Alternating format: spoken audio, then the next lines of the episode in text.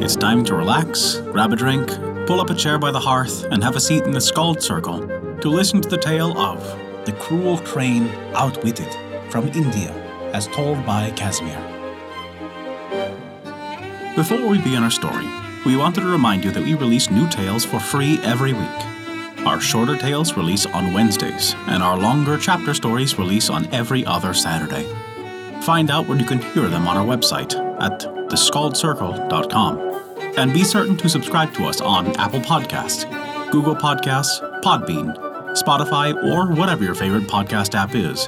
That way, you'll never miss out on one of our enchanting tales from around the world. And this is the tale of The Cruel Crane Outwitted. Long ago, the Bodhisattva was born to our forest life, as the genius of a tree standing near a certain lotus pond. Now at that time, the water used to run short at the dry season to a certain pond, not over large, in which there was a good many fish. And a crane thought, on seeing the fish, I must outwit these fish somehow. And a crane thought, on seeing the fish, I must outwit these fish somehow, or other, and make prey of them. And he went and sat down at the edge of the water, thinking how he should do it. When the fish saw him, they asked him, "What are you sitting there for, lost in thought?" "Oh, I'm sitting thinking about you," said he. "Oh, sir, what are you thinking about us for?" said they. "Why," he replied, "there is very little water in this pond, but little for you to eat, and the heat is so great. And so I was thinking, what in the world will these fishes do?" "Yes, indeed, sir, what are we going to do?" said they. "If you will only do as I bid you, I will take you in my beak to a fine large pond, covered with all kind of lotuses, and put you into it," answered the crane.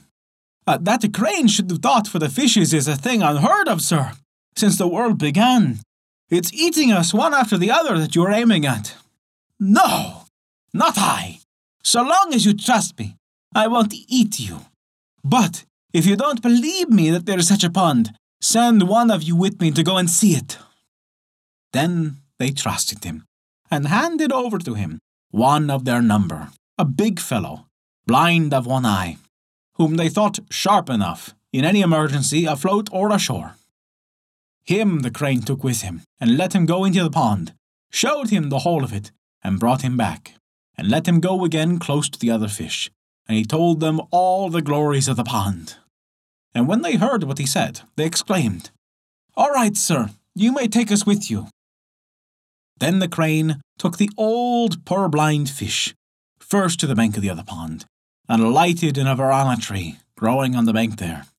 But he threw it into a fork of the tree, and struck it with his beak, and killed it, then ate its flesh, and threw its bones away at the foot of the tree. Then he went back and called out, "I've thrown the fish in, let another come." Then in that manner he took all the fish, one by one, and ate them, till they came back and found no more. But there was still a crab left behind, and the crane thought he would eat him too, and called out, "I say, good crab, I've taken all the fish away and put them in a fine large pond. Come along and I'll take you too." "But how will you take hold of me to carry me along?" "I'll bite hold of you with my beak." "You'll let me fall if you carry me like that.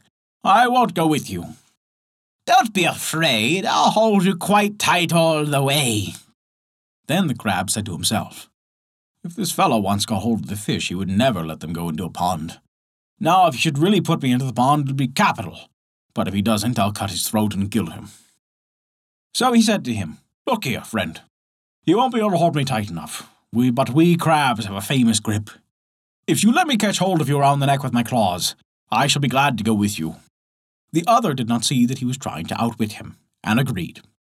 So the crab caught hold of his neck, and with his claws as securely as a pair of blacksmith's pincers, and called out, "Off with you now!" And the crane took him, and showed him the pond, and then turned off towards the varana tree. "Uncle," cried the crab, "the pond lies that way, and you are taking me this way." "Oh, that's it, is it?" answered the crane. "Your dear little uncle. Your very sweet nephew, you call me. You mean to understand, I suppose, that I am your slave, who has to lift you up and carry you about with him. Now cast your eyes upon the heap of fish bones lying at the root of yonder piranha tree.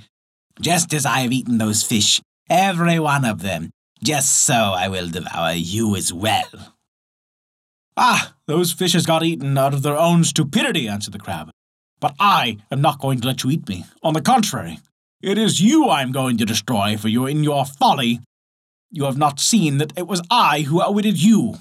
If we die, we both die together, for I will cut off this head of yours and cast it to the ground." And so saying, he gave the crane's neck a grip with his claws, as with a vice.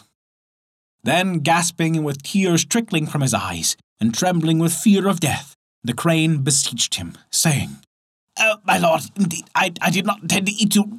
Grant me my life." "Well, well, step down into the pond and put me in there." And he turned round and stepped into the pond, and placed the crab on the mud at its edge. But the crab cut through its neck as clean as one would cut a lotus stalk with a hunting knife, and only then entered the water.